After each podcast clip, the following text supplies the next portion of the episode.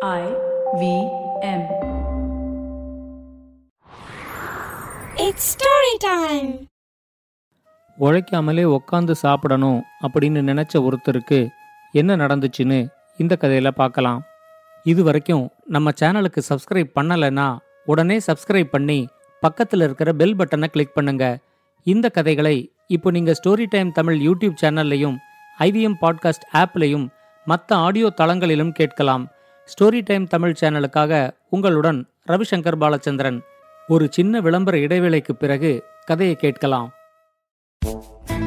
पेश खिदमत है आपकी शान में हमारे अंजुमन से hi I am Sadaf and I am Arshit खाने का इतिहास इकोनॉमिक्स पॉलिसी साइकोलॉजी सब है मेन्यू पर only on the Nankari podcast every Wednesday सिर्फ आईवीएम पॉडकास्ट ऐप या वेबसाइट पर या फिर जहां से भी आप अपने पॉडकास्ट सुनते हो வாங்க கதையை தொடர்ந்து கேட்கலாம் வடமட்டம்ங்கிற ஊர்ல ஒரு வியாபாரி இருந்தாரு அவரு பேரு ஜெகநாதன் வியாபாரத்துல நிறைய பணத்தை சேர்த்தாலும் அவருக்கு குடும்பம் குழந்தை குட்டின்னு எதுவும் கிடையாது இவ்வளவு பணத்தை வச்சுக்கிட்டு என்ன செய்ய போறோம் அப்படிங்கிற எண்ணத்தோட அவர் அந்த ஊர்ல இருந்த மக்களுக்கு எல்லாம் நிறைய உதவி பண்ணாரு.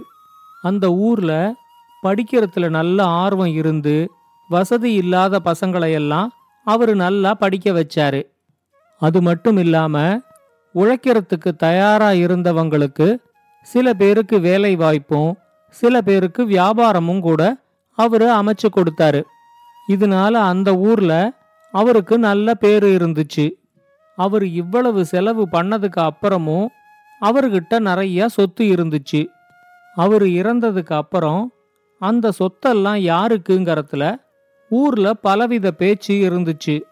ஜெகநாதனுக்கு பக்கத்து வீட்டுல ரத்தினம்னு ஒருத்தர் இருந்தாரு. அவரும் ஒரு வியாபாரி தான் ஆனா அவரு ஜெகநாதன் மாதிரி தான் சம்பாதிச்ச பணத்துல ஏழைகளுக்கு ஒரு பகுதியை செலவிட மாட்டாரு. தான் சம்பாதிக்கிற மொத்த பணமும் தனக்கும் தன்னோட குடும்பத்துக்கும் தான் அப்படின்னு நினைப்பாரு. அவருக்கு ஜெகநாதனோட சொத்து மேல ஒரு கண்ணு இருந்துச்சு. எப்படியாவது ஜெகநாதன் இறந்ததுக்கு அப்புறமா அவரோட சொத்தும் தனக்கே வரணும் அப்படிங்கிற மாதிரி ரத்தினம் நினைச்சாரு. ஒரு நாள் அவர் ஜெகநாதன் கிட்ட சொன்னாரு உங்களுக்கு இவ்வளவு சொத்து இருந்தும் நீங்க இறந்ததுக்கு அப்புறமா எல்லா சொத்தும் வீணாதான் போக போகுது. நீங்க இந்த ஊர் மக்களுக்கு நிறைய உதவி செய்யறீங்க. உங்களுக்கு இந்த ஊர்லயும் ஒரு நல்ல பேர் இருக்கு. நீங்க செய்யற இந்த உதவிகள் எல்லாம் நீங்க இறந்ததுக்கு அப்புறமும் தொடரணும் அப்படின்னு இந்த ஊர் மக்கள் மாதிரி நானும் ஆசைப்படுறேன். ஒரு நல்லவனா பார்த்து நீங்க தத்து எடுத்துக்கிட்டா உங்களுக்கு அப்புறமா உங்க சொத்தெல்லாம் அவனுக்கு தான் வந்து சேரும். அந்த சொத்துக்களை வச்சு நீங்க செய்யணும் அப்படின்னு நினைக்கிற நல்ல செயல்கள் எல்லாம் எந்தவித இடையூறும் இல்லாம தொடர்ந்து செய்யற மாதிரி பார்த்துக்கலாம் அப்படின்னு சொன்னாரு. ஜெகநாதனுக்கும் இது ஒரு நல்ல யோசனையா தோணிச்சு. ஒரு நல்லவனா பார்த்து கூடிய சீக்கிரம் நான் தத்து எடுத்துக்கிறேன் அப்படின்னு அவர் சொன்னதும் ரத்தினம் அவர்கிட்ட என்னோட ரெண்டாவது பையன் முருகேசனை மாதிரி ஒரு நல்லவனை இந்த ஊர்லயே நீங்க பார்க்க முடியாது. நீங்க அவனையே தத்து எடுத்துக்கிறதுக்கு முடிவு செஞ்சா கூட தத்து கொடுக்கறதுக்கு நான் தயாராத்தான் இருக்கேன். உங்க சொத்தெல்லாம் வச்சு நீங்க செய்ய நினைச்ச செயல்களை எல்லாம் அவன் சிறப்பா செய்வான் அப்படின்னு சொன்னாரு. இப்போ ஜெகநாதனுக்கு ரத்தினத்தோட திட்டம் என்னங்கிறது நல்லா புரிஞ்சிருச்சு. சின்ன வயசுலேருந்தே பார்த்துக்கிட்டு வர்றதுனால அவருக்கு முருகேசனை பத்தியும் நல்லா தெரியும். அவன மாதிரி ஒரு சோம்பேறிய இது வரைக்கும் அவரோட வாழ்க்கையில அவரு பார்த்ததே இல்லை. அவன் பெரிய சோம்பேறியா இருக்காங்கறதுனால ரத்தினமே தன்னோட சொத்துக்களை முருகேசனுக்கு கொடுக்காம மத்த பசங்களுக்கு பிரிச்சு கொடுத்துட்டாரு. ஜெகநாதனோட சொத்துக்களை எப்படியாவது முருகேசனுக்கு வாங்கி கொடுத்துடணும் அப்படின்னு இப்ப அவரு முயற்சி செஞ்சுக்கிட்டு இருந்தாரு. அவரு முருகேசனை தத்து எடுத்துக்க சொன்னது ஜெகநாதனுக்கு கொஞ்சம் கூட பிடிக்கல. ஆனாலும் யாரையாவது ஒருத்தரை தத்து எடுத்துக்கலாம் அப்படின்னு அவர் சொன்ன யோசனை ஜெகநாதனுக்கு பிடிச்சிருந்துச்சு. நல்லவனா கடுமையான உழைப்பாளியா நல்ல அறிவாளியா இருக்கிற ஒருத்தனை அவரு தேட ஆரம்பிச்சாரு. அவர் எதிர்பார்த்த மாதிரியே கூடிய சீக்கிரம் குமரேசன்னு ஒரு சின்ன பையன் அவருக்கு கிடைச்சான். குமரேசன் கடின உழைப்பாளியாவும் நல்லவனாவும் இருந்தாலும் ரொம்ப வெள்ளந்தியா இருந்தான். அவனோட இந்த குணமே ஜெகநாதனுக்கு ரொம்ப பிடிச்சு போய் அவனையே அவரு தத்தெடுத்துக்கிட்டாரு. குமரேசனும் ஜெகநாதன் மேல ரொம்ப பாசமா இருந்தான். அவனை தத்து எடுத்துக்கிட்டதோட நினைவா ஜெகநாதன் தன்னோட வீட்டு தோட்டத்துல ஒரு அரச மரத்தை நட்டாரு. அவரு குமரேசன் கிட்ட உன்னை தத்து எடுத்துக்கிட்டதோட நினைவாத்தான் நான் இந்த மரத்தை நடுறேன். அதனால நீ என்ன பத்திரமா பாத்துக்கிற மாதிரியே இந்த மரத்தையும் பத்திரமா பாத்துக்கோ அப்படின்னு சொன்னாரு. இது நடந்து அஞ்சாறு வருஷம் கழிச்சு ரத்தினம் திடீர்னு ஒரு நாளைக்கு நோய்வாய்ப்பட்டு இறந்து போனாரு. அவரு இறந்து போனதுக்கு அப்புறம் அவரோட சொத்துக்களை மற்ற பசங்க எல்லாரும் பிரிச்சுக்கிட்டு முருகேசனை மட்டும் அம்போன்னு விட்டுட்டாங்க. எந்த சொத்துகளும் இல்லாம உழைக்கவும் பிடிக்காம முருகேசன் மட்டும் தனியா அந்த வீட்டில் இருந்துகிட்டு இருந்தான். அடுத்து வந்த சில வருஷங்கள்ல அந்த அரச மரம் நல்ல பெரிய மரமாயிடுச்சு. அந்த மரத்தோட அடிப்பகுதியில ஒரு பெரிய பொந்தும் இருந்துச்சு. ஜெகநாதனுக்கும் இப்ப ரொம்ப வயசாயிட்டதுனால அவரோட வியாபாரத்தை எல்லாம் குமரேசன் தான் பார்த்துக்கிட்டு இருந்தான். ஒரு நாள் ஜெகநாதனும் இறந்து போனதுக்கு அப்புறம் அவரோட சொத்துகள் எல்லாமே குமரேசனுக்கு வந்துச்சு. அவரு நினைச்ச மாதிரியே அவரோட சொத்துகள்லேருந்து கிடைச்ச பெரும்பகுதி வருமானத்தை குமரேசன் அந்த ஊர் மக்களுக்காக செலவிட்டான். குமரேசனுக்கு இப்ப திருமணமும் ஆயிருந்துச்சு. அவனோட மனைவி வள்ளி அவன மாதிரி வெள்ளந்தியா இல்லாம நல்ல அறிவாளியா இருந்தாங்க. ஜெகநாதன் அவரோட தோட்டத்துல நட்டு வளர்த்து விட்டுட்டு போன அரச மரத்தை குமரேசன் ஜெகநாதனோட மறுவடிவமாத்தான் பார்த்தான். ஒவ்வொரு நாளும் காலையில சாப்பிட்றதுக்கு முன்னாடி சாப்பிட வேண்டிய சாப்பாட்டை அந்த மரத்துக்கிட்ட வச்சு படையல் போட்டுட்டு அதுக்கு அப்புறம்தான் அவன் சாப்பிடுவான். ஒரு நாள் அவன் மரத்துக்கிட்ட சாப்பாடை வச்சு அப்பா இதை ஏத்துக்கங்க அப்படின்னு சொல்லி படையல் போடுறத முருகேசன் கவனிச்சான். யாருக்கும் சந்தேகம் வராத மாதிரி அதை பத்தி விசாரிச்சு பார்த்தப்போ அந்த மரத்தோட வடிவத்துல ஜெகநாதன் இன்னும் உயிரோட இருக்கிறதா? குமரேசன் நம்புறதும் அதனால தான் ஒவ்வொரு நாளும் அந்த மரத்துக்கு படையல் போடுறதும் முருகேசனுக்கு தெரிய வந்துச்சு. ஜெகநாதன் எப்படி பேசுவாருங்கிறதும் அவரோட குரலும் ஏற்கனவே முருகேசனுக்கு நல்லா தெரிஞ்சிருந்துச்சு.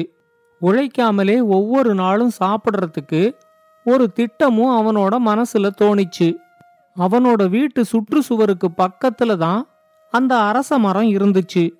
அவன் கருப்பு நிறத்துல ஒரு உடைய வாங்கி போட்டுக்கிட்டு தன்னோட வீட்டு சுற்றுச்சுவர் ஏறி குதிச்சு ஜெகநாதன் வீட்டுல இருந்த அரச மரத்துல பொந்துக்குள்ள போய் உக்காந்துக்கிட்டான். அந்த பொந்தும் ஒரு ஆள் உள்ள உக்காடுற அளவுக்கு வசதியாவே இருந்துச்சு.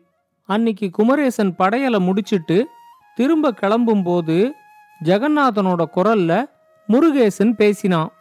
நீ ஒவ்வொரு நாளும் படையலை முடிச்சிட்டு சாப்பாட்டை என் கண்ணுலேயே காட்டாம அப்படியே எடுத்துக்கிட்டு போயிடுற? தினைக்கும் மூணு வேளையும் எனக்கான சாப்பாட்டை இந்த மரப்பொந்துல வையி. என்னோட ஆசீர்வாதம் உனக்கு எப்பவும் உண்டு அப்படின்னு சொன்னான். மரத்திலேந்து ஜெகநாதனோட குரல் கேட்டதும் குமரேசனும் அதை அப்படியே நம்பிட்டான். தன்னோட மனைவி கிட்ட சொன்னா அவ கண்டிப்பா அதை நம்ப மாட்டா அப்படின்னு தெரிஞ்சு அவன் தன்னோட மனைவி கிட்ட கூட அதை சொல்லவே இல்லை. ஒவ்வொரு நாளும் மூணு வேளையும் சாப்பாடை கொண்டு வந்து அவன் மரப்பொந்துல வைக்க ஆரம்பிச்சான். முருகேசனும் ராத்திரி மட்டும் தன்னோட வீட்டுல போய் தூங்கிட்டு பொழுது விடியறதுக்குள்ள எழுந்திருச்சு சுவரேறி குதிச்சு அந்த மரப்பொந்துக்குள்ள வந்து உக்காந்துக்குவான். அவன் இப்ப அந்த மரப்பொந்த நல்லா சுத்தப்படுத்தி உள்ள ஒரு மெத்த தலையணை இதெல்லாம் போட்டு தனக்கு வேண்டிய வசதிகளையும் ஏற்படுத்திக்கிட்டு இருந்தான். குமரேசன் வந்து ஒவ்வொரு நாள் படையல் போடும்போதும் இன்னைக்கு ராத்திரிக்கு எனக்கு பூரி செஞ்சு கொண்டு வா.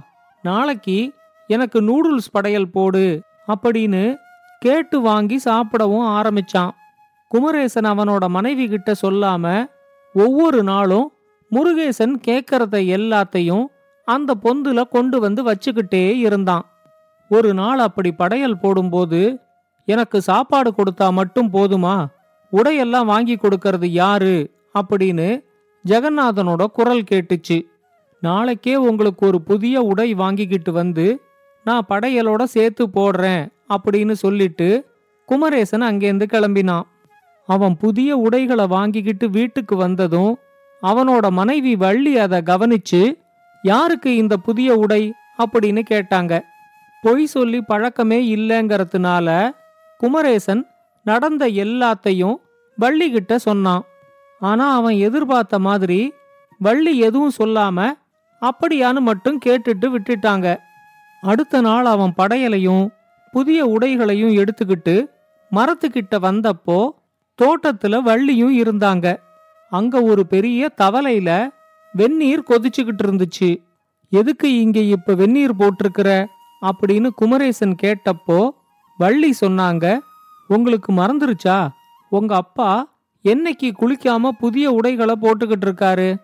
இன்னைக்கு அவருக்கு படையலோட நீங்க புதிய உடைகளையும் வாங்கியிருக்கீங்கன்னு தான் அவர் குளிக்கிறதுக்காக நான் வெந்நீரும் போட்டிருக்கிறேன்.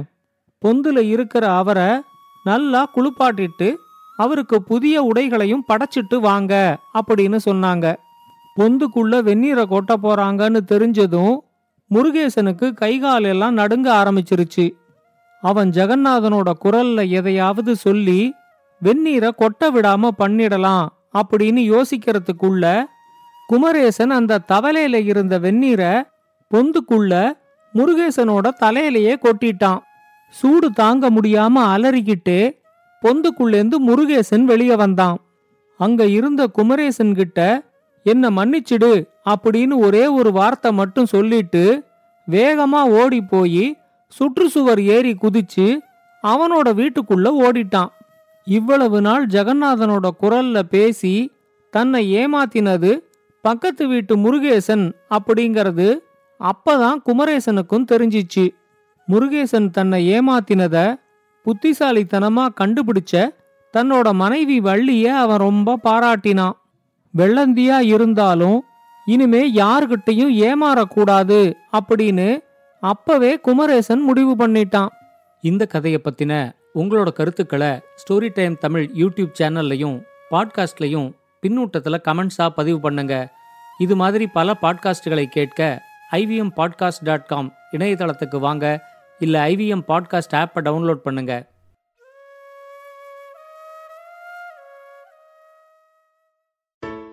I hope you enjoyed that show. If you aren't following us on social media, please do. We're IVM Podcasts on Twitter, Facebook, and Instagram. Would like to thank the sponsors on the network this week, Cred, Siet, and Global Victoria. Thank you so much for making this possible.